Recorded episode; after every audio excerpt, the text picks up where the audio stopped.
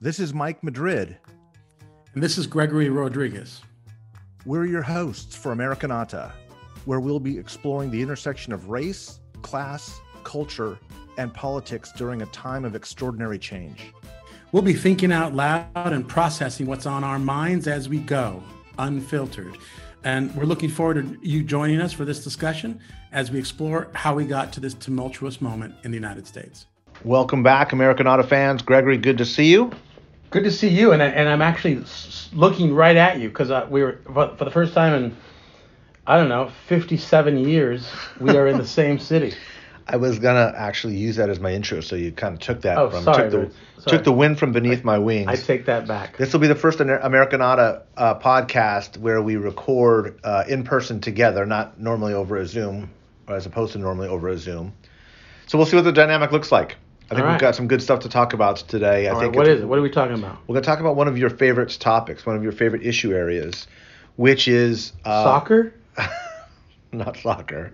Although maybe we ought to horseback we riding. We ought to put a pin in that. Uh, soccer. Maybe that's something we ought to be talking about. soccer and baseball. I want to talk about that. The interaction of those two, at least um, on the different continents. But let's set that aside for a moment. All right. I want to talk about journalism and the state of the media. Oh Lord. Yeah, your favorite. Um, we're going to talk about this because the Economist actually put out a new, uh, some new polling results. Um, Reuters actually did uh, some some polling around the industrialized world, Western Europe, the United States specifically, where they were asking respondents about whether or not you think you can trust most news most of the time. And globally, it's on the rise. There is much more confidence, markedly more confidence since 2020 about people's sense of trust and confidence in the news media organizations to tell them the truth, with one notable exception. Go ahead and guess. Which country? Uh, the U.S. of A. The U.S. of A. The United States of America continues to decline, and I want to talk a little bit about why that is. I know you are a pretty voracious consumer of news, and more importantly, global news. You read you you read consciously news sources outside of the United States. Yeah, because I can't stand uh, the, the the tit for tat in this country. But yeah, so I generally read. I, I tend to read British and Spanish news. Yes. So well, maybe you're the perfect respondent for this then. Uh, why? What is the difference? What, what is the biggest distinction between the U.S. news? And European. Oh, well, I'm no expert on on those. I I, I, I, I, I can. I'll just talk about my phone and I don't the the, the, the, the, the news that pops up on the iPhone. Uh-huh. It's getting stupider and more like town hall says Joe Joseph Biden is an idiot. I mean, it's like it's just it's just it's not even it's not interesting in any way or so and so said that Phylicia Rashad is bad. And everything is an indictment of the people you don't like politically, uh, uh, ideologically, uh, wh- wh- whatever it is. And it's it's I can't even believe. First of all, why is Town Hall showing up on my freaking iPhone? But anyways, so I'm I'm just stuck at how primitive it is and how uninteresting it is. So I mean, it, it's I don't know. Do you look at it? I try not to. I mean, I have since I've been consuming a lot less news since the election, of course, for obvious reasons. But I'm also um, very aware of how fragmented the news is and how news sources are trying desperately to cling to the audiences that they have. The idea that, you know, having a large scale audience of millions of readers and viewers is, is long ago past. And what I think news sources are trying to do is create smaller but more loyal and more active members of the communities. So in that case, news stories become a little bit more cliquish. It's almost like your own high school group, and Sarah said that, and Tom did that.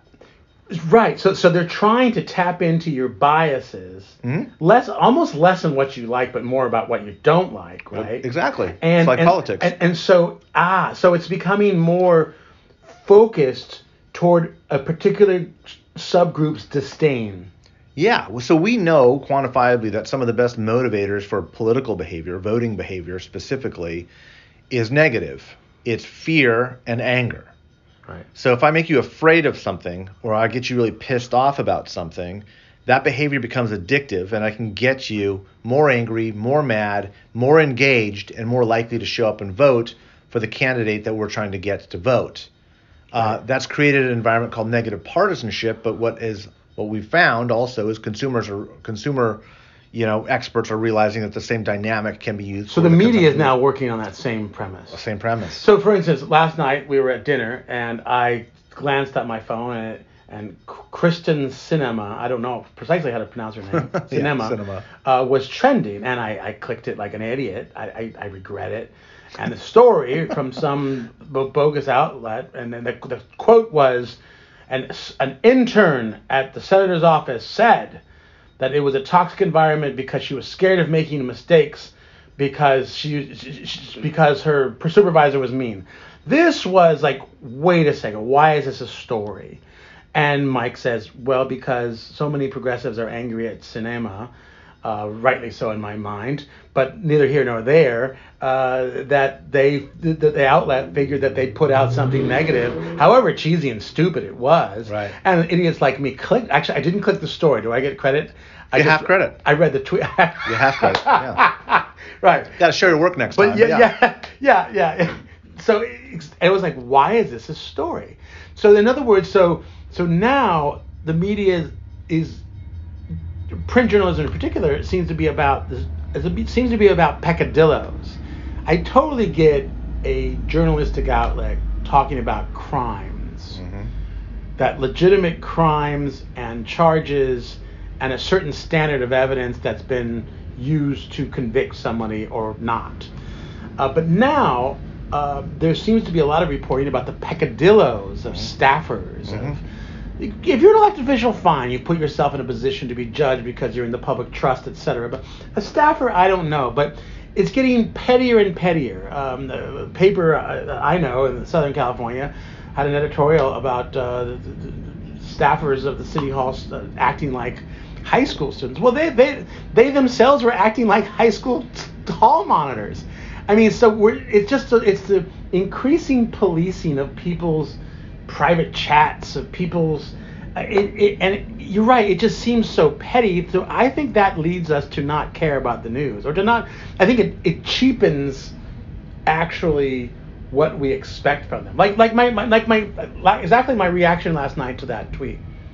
Wow this is trending based on that? Yeah. so you then start thinking that news is sort of bogus, or that what you expected something to be important, because I, I think maybe maybe it's at our age that we expected something that pervade by an, an, an, en masse is somehow important, right? Yeah. That I should listen to this because it's trending, whatever. I don't even know what that word means, but you know what I mean. Yeah. And then you you look at it and it just seems so silly. I, I, I'm guessing part of our uh, distrust or, uh, of media is that it so much of it seems silly. You know, you were saying something that uh, really caught me because we we were at dinner. I do remember your reaction in watching the, the, the Sinema story break. We were also talking about the Garcetti dynamic with the staff, with with L.A. Mayor Eric Garcetti's staff, in the same kind of gotcha stuff.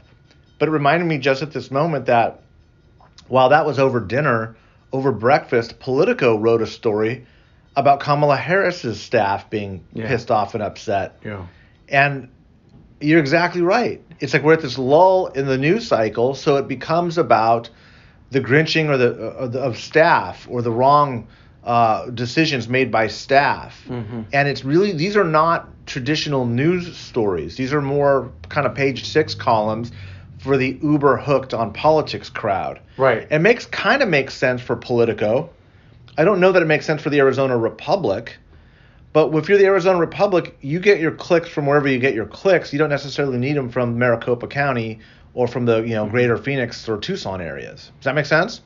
Yeah, I don't know how advertising works, but maybe the maybe the Arizona Republic actually does need to show advertisers that they're reaching people That's in the county. that's it's they might. you know, if you're a mattress store in Tempe, maybe you, you don't maybe You can li- you can locate those. You can hyperlocate them so that if I'm selling mattresses Ah, in Phoenix, I it'll see. only only Phoenix clicks. but an will get 'em. increase in your readership from from uh, increasing clicks generally helps South regardless. Dakota. It does. Yeah. It, it, it lifts all boats. Yeah, yeah. You can Right. monetize any of that traffic, which is again what they're trying to do, Mm-hmm. and they're not trying to have a broad audience, right? The, I think the criticism, I don't know how legitimate it was, but back in the day, the Cronkite, the Cronkite era, when there were three networks that we were all watching the same news with a different, you know, white male talking head on it, um, and all agreeing on what was news, those days are long gone, right?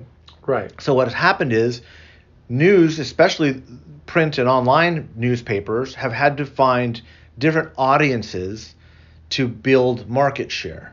So if I start cranking out content that the Uber Politico type people are fixated on, I can get an audience of 30 to 50,000 that are hooked that I know have a greater likelihood of clicking on it than trying to get four or 500,000 of a story I used to write. Wow. Wow. So, so, so you use the term lull in the news cycle, but we're really talking the lull in the news business, uh, right? One and two. So, so Walter Cronkite, et cetera, was broadcasting. So what you're talking about is now everyone's narrowcasting. Yeah, there you go. Well put. Everyone's narrowcasting. Yeah. And it, and it, and I guess since I'm I'm such a freakishly I don't I don't know I don't, I don't know what groups I, I, I, I you know I I don't fit well in any category. I find most news that's targeted to somebody 15 feet to my left or 15 feet to my right or behind me or in mm-hmm. front of me, it misses me entirely. So I mm-hmm. feel like there's all these things being thrown, but none of them none of them I'm I'm a little shocked that people care.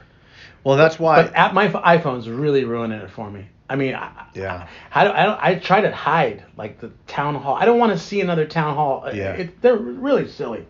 So that's why I think you're starting to see this erosion of trust. Now, I'm sure this dynamic also exists in Europe. But now, if you could share with us a little bit of some of the differences of why you look towards news sources in either Great Britain or in Spain to be better arbiter of news. Well, I, I, again, I, I don't I don't make it so high-minded. I, I, I just I just don't like the wars here. I don't like the ideological war. They they they they they bore me. Uh, so I look for a little step back. Uh, in Madrid, El País is a just a, it's an exquisitely smart paper, but I can also see that people find it like the New York, like like a New York, like a person, a local person interested in local news in New York doesn't necessarily love the New York Times, Right. Because it's so high-minded and it's so global that it, it misses, and it's for an elite. It's for an elite, mostly Manhattan or Brooklyn-based, but not necessarily the Bronx or Queens, et cetera, et cetera. So El País has it. I can see the weaknesses it has, but it's also it's also the Sunday sections are just there's an elevated sense that the, the, the think pieces during the pandemic, for instance, they had a South Korean born philosopher in Berlin who wrote a piece for a Spanish paper on on on why the West is at a disadvantage in, in, in terms of the pandemic and how he was and he ended up being wrong in a lot of it by the way. Like the Westerners would never wear masks uh, etc but but but but they step back a little further and think a little more deeply I find in, in their ideas pages, where an op-ed page here uh, is very picayune, it's very side-taking, it's very um, I, I don't I, it's it's very engaged in the daily fight or the weekly fight, and I, I just like uh, the, the the the Financial Times I read, the Economist I read, just a step back a and and not necessarily in the fray. I find the the open end the, the, the very obvious biases of American dailies uh, sort of insufferable. There's there's not even an attempt to step back and give you context. Right. One of my one of my things that annoys me most is that a a, um, a newspaper will use phrases that an average reader doesn't understand, and I, mean they- they're so busy to competing, they're so busy trying to stay relevant. They're so busy trying to uh, that I, I have a hard time uh, caring about what they care about. It doesn't help me understand. American newspapers don't help me understand the world in a way I believe The Economist does, or the Financial Times does. I, understanding the world is why I read, Mm-hmm. and I don't. I think um, you can feel American journalism drowning, and when you're drowning, you don't have the largesse and the space to think broadly. I just don't feel it, any broad thinking in American journalism. I like the term drowning because I, I think it's very apt, but I want to make sure I'm understanding it for the same reasons. What you're saying is that because they're no longer able to monetize and stay afloat, that they're desperately looking for clicks and audiences, and so they don't get to do the thoughtful think pieces. They just have to put out what whose staff members pissed off about what or who said what on a private Facebook page. Yeah, and and and that they're not looking. Give an example. Uh, try to answer that. There was a time when newspapers, like the Los Angeles Times, were the cornerstone of. Uh, of a metropolitan area that was seeking to build uh, itself, its industries, its reputation, its uh, it was in the service of its middle and upper middle classes. These newspapers, uh, they were never in the service of anybody more than that. Um, but there was a there, there was a time when they were seen as part of something of lifting, and in order to uplift, one has to be secure. In order to give, one has to have largesse they see th- their smallness of spirit and their smallness of intellectual breadth comes from the fact that they're in survival mode. Hmm. Hmm. I think I, I think um, there's a I think I, I read desperation in them. I read desperation in the media, the American news media. Yeah, well, no, less so the New York Times because it's not dying. Right. You know. But And those they- that are, those smaller market papers that are struggling, you start to see a lot more It seems desperate. niche audience You read too many things that don't that you wonder why they're there. Why is this important Why is and this why? news? Why is this news? And um, it just comes across as silly. Yeah. And well, let's let's let's use that as a segue to talk about the role of journalists, right, which has changed significantly, right? In the I don't time know. that- well, I- since you've been you've been you used to be a regular contributor. I was no, the, I was a columnist for a major newspaper. Okay. I don't I don't know. I've, I would never consider myself a, a No, no, you weren't a journalist. But go on. T- t- what were you go? What, what, what, what was the premise? Well, it seemed like back in the, you know, and I'm not trying to mythologize here, but the, you know, Woodward and Bernstein days when they were taking down very big targets. And I, there's a question as to whether or not the that if journalism is focused exclusively on taking down power, is it journalism? But that became the ethic, I think. Well- it, during during the, the the Nixon Watergate administration. Well, first of all, there was a actually very honest piece uh, in uh, in the Columbia Journalism Review like six months ago, and it it essentially said the the only way journalism is relevant today is to take down people uh, in in the service of Wow. the fairness of democracy. However, here here's the here's the here's the clinch. They won't take the, the newspapers are now owned by shady billionaires. They're not going to be taken down by their employees. So the shadiest, most powerful people in America own the media, or are friends with the people who own the media. So the media actually never takes down anybody big. They only take down people small. So basically, we have a bunch of you know righteous uh, morality seekers working for shady billionaires. So it, it's it's just- so it, you know, it's a little bit they're in a but they never take down anybody big. Or not anybody huge. No, The takedown a little big. Mm, I don't know. I think the I don't think the takedown of uh, Mayor Garcetti's staff is big. That's fair. Okay, that's fair. That's fair. Uh, a, a big is somebody who moves lives en masse. A billionaire who owns companies that moves that that that that that, that can that can ruin lives or or, or better lives. Uh, in a matter of seconds, I don't. I think that, in other words, this this Columbia Journalism Review was, was right, but in that they're they're they're that's the way they stay relevant, but they can't stay relevant because they're owned by the people and the friends of people who can't be touched. My sense is that journalists, and again, I don't know anything about this. This is just my sense. My sense is that journalists, there was a time when the idea was to target the largest targets as possible, the, the fulcrums of power that you're talking about, to write in a way that appeals to as many people as possible with as much relevant content as possible. I think all three of those things no longer yeah. exist, right? Well, you know, my my uh, my take on journalism generally is the role of watchdog, while important, while critical, absolutely, I'm not denying that, was not the only rule of an important news outlet. An, an important news outlet from the very start, uh, and James Fallows has written about this. It, what was to narrate a society, was to have a sense. You know, again, uh, countries are places that we imagine to be, even though we never left the place where we are. We imagine that we're part of this network with all these people we'll never have met, and so are cities. And cities thrive off of a sense of narratives that we all share. So, so stories that lead, lead us to feel that we're all living in the same place. Even though we, we are, you're cross, you're right here in Midtown Sacramento. You probably never go to certain parts of town, and they never see you. But certain sense, uh, newspapers can give you a sense of shared community, mm-hmm. of collective narratives, and they can help build a society and help keep together a society in the stories they tell. So, part, uh, an important part of journalism, which I believe has completely died, is the element of telling the stories that weaves together the society, huh. that weaves together that that that it's stories that make us feel part of any given place. We're not we don't live in villages where we know all 10 people.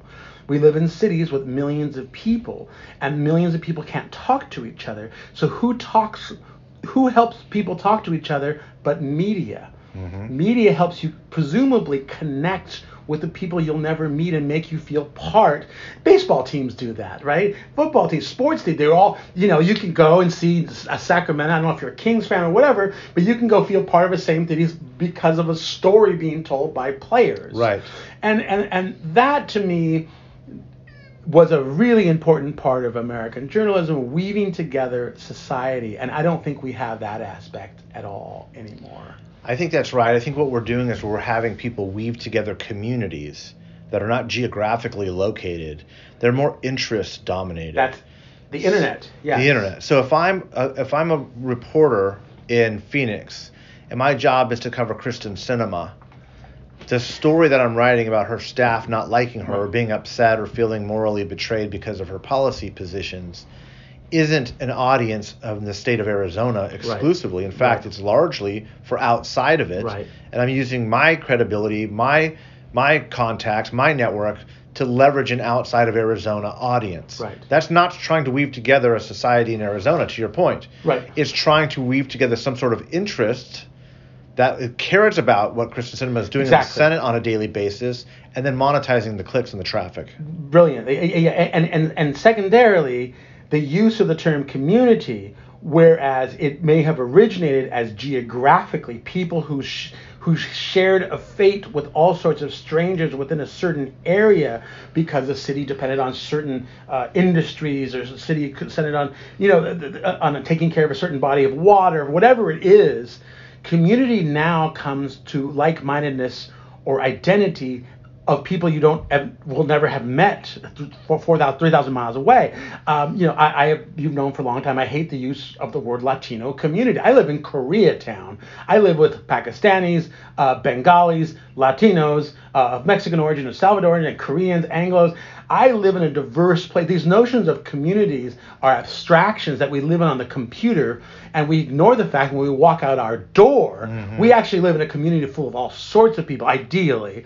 And we've actually abstracted community to the point where we're living, we pretend we live on the internet.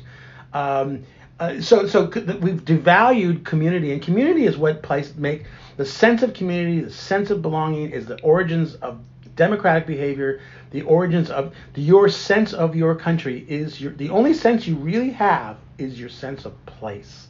Huh. And all of this erodes a sense of place. And so we're all living, and in the most basic terms, in the way people will insult people in their anonymity of the internet, people who go to a town meeting may actually restrain their anger when they see a face that they recognize.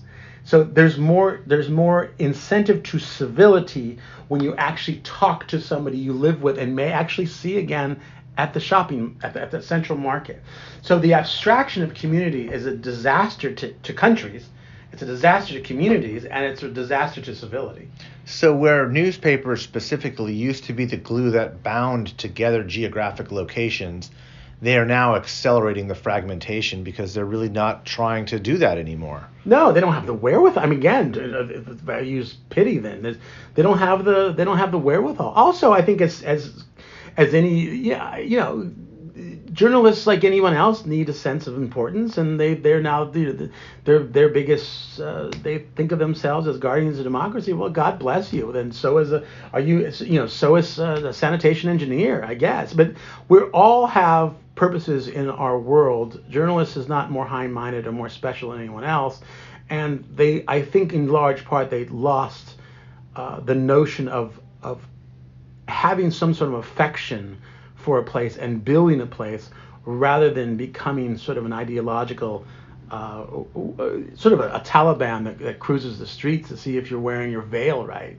And I think that's what they've become in a, in a lot of American cities. Yeah.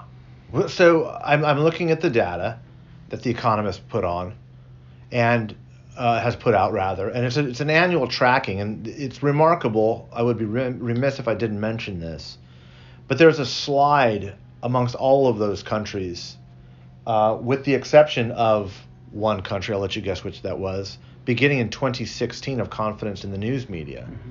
So, with all of these countries Germany, Denmark, Britain, Ireland, Spain, US, all of these countries that have been polled and tested, there's a marked slide down in who you think you can trust mo- the news most of the time. That question in all of those countries, except one, began a downward slide in 2016.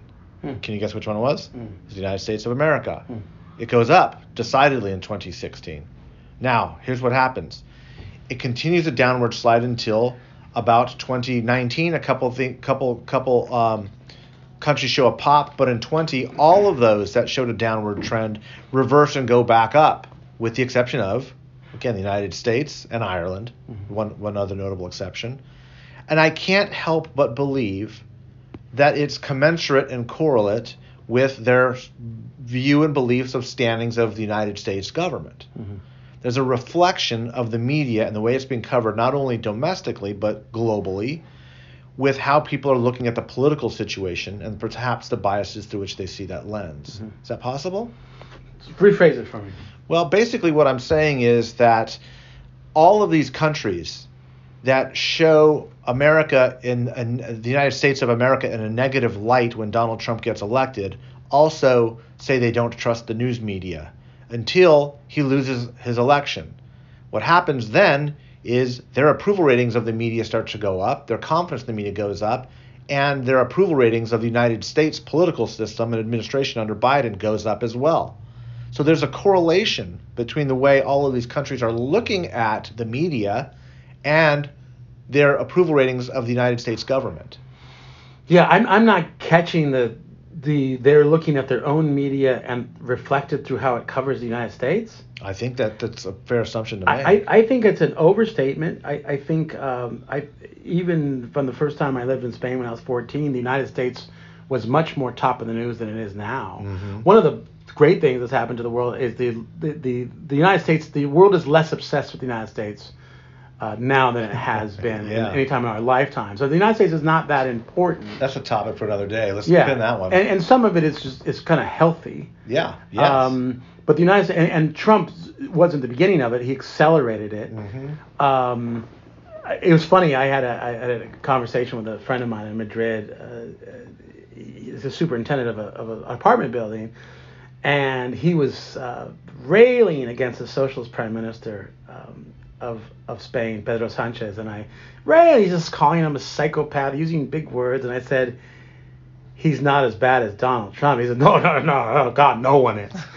so, so, it kind of it, it, it, was so bad. It put other people's just like, like domestic disdains in, in perspective. It, yeah, it was hilarious. Like, oh yeah, that's States, another level. That's a whole different level of yeah. dysfunction. Uh, I don't know. I mean, you know, the, the U.S. Is, has always been a whipping boy for people. For if you're the biggest kid on the block, you're going to be envied and hated and all sorts of things. But I think the U.S. is less envied and le- and, and actually subsequently less hated than it has been any times in our lifetime. It's it's less it's less top of the news.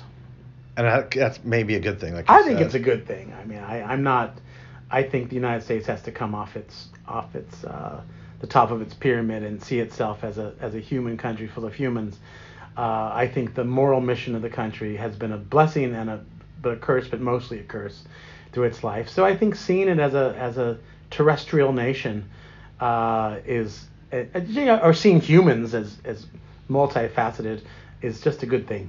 I think it's a good thing, it, it, which then requires things like forgiveness and it requires, um, yeah, there's too much righteousness in the American the American national projection, and it's really hard to pull off now after Trumpity Trump Trump. Can you guess the top three, or name a couple of the top three countries that have the highest level of trust? Dude, I media? wouldn't. I don't wouldn't know. No, I can't guess. I Tell don't. me. It won't surprise you, but it, Finland, Ah, okay. Denmark, okay. Australia, Okay. which had a significant rebound after 2020, was right in the middle of the pack. So of- this is with the, the highest trust. yeah, Hmm. the most trusting of their news sources. Right. And then um, this one's a little bit curious to me. Brazil. Wow. Yeah. I don't know enough about any of them. Uh, although you know my brief experience in, in Helsinki, and I, I ate a, a reindeer burger, and I, I still taste it. I still have the taste in my mouth, dude. Is that a good thing still- or a no, bad I, I don't know, dude. I wouldn't eat. I wouldn't eat the bear and stuff. I just wouldn't do it. I wouldn't. I, you know, I have this. I have a really. You went with the reindeer burger option because it was the least offensive. Yes, dude. Moose. I have this thing with moose. I love moose. Are you kidding I've never me? seen a moose. Swear to God, I've never seen one. A live one. But I just they're funny looking animals, right? Yeah. They're just funky looking. I would not eat a moose burger. I could not do it. But you went with a reindeer. Yeah. Isn't a reindeer a, a junior moose? Junior moose. Isn't it? That was the stand I was eat. I was, it was I had a reindeer burger at the Junior Moose, Junior Moose Deli. Don't reindeers grow up to be moose? Let's end it on that. Good talking to you. All right, thanks, bud. Thanks again for visiting with Gregory Rodriguez and Mike Madrid on this episode of Americanata. If you've enjoyed the discussion, please help us out, share, review, and give us five stars. We'll talk to you next episode.